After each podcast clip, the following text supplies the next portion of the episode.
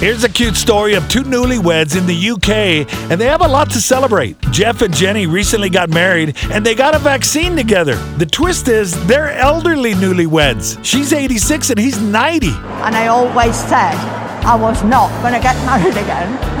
I always said, no, I'm not. But along comes Geoff changed all that. They met each other in the nursing home in 2019, and after the pandemic hit, they decided to get married. And now, after recovering from the coronavirus, they said they're not taking any chances. They got a vaccine together and encouraging others to do it. we said all along, both of us, that one we can get our job, we're having. I think the vaccine's a marvellous thing, and I'd advise anyone to have it.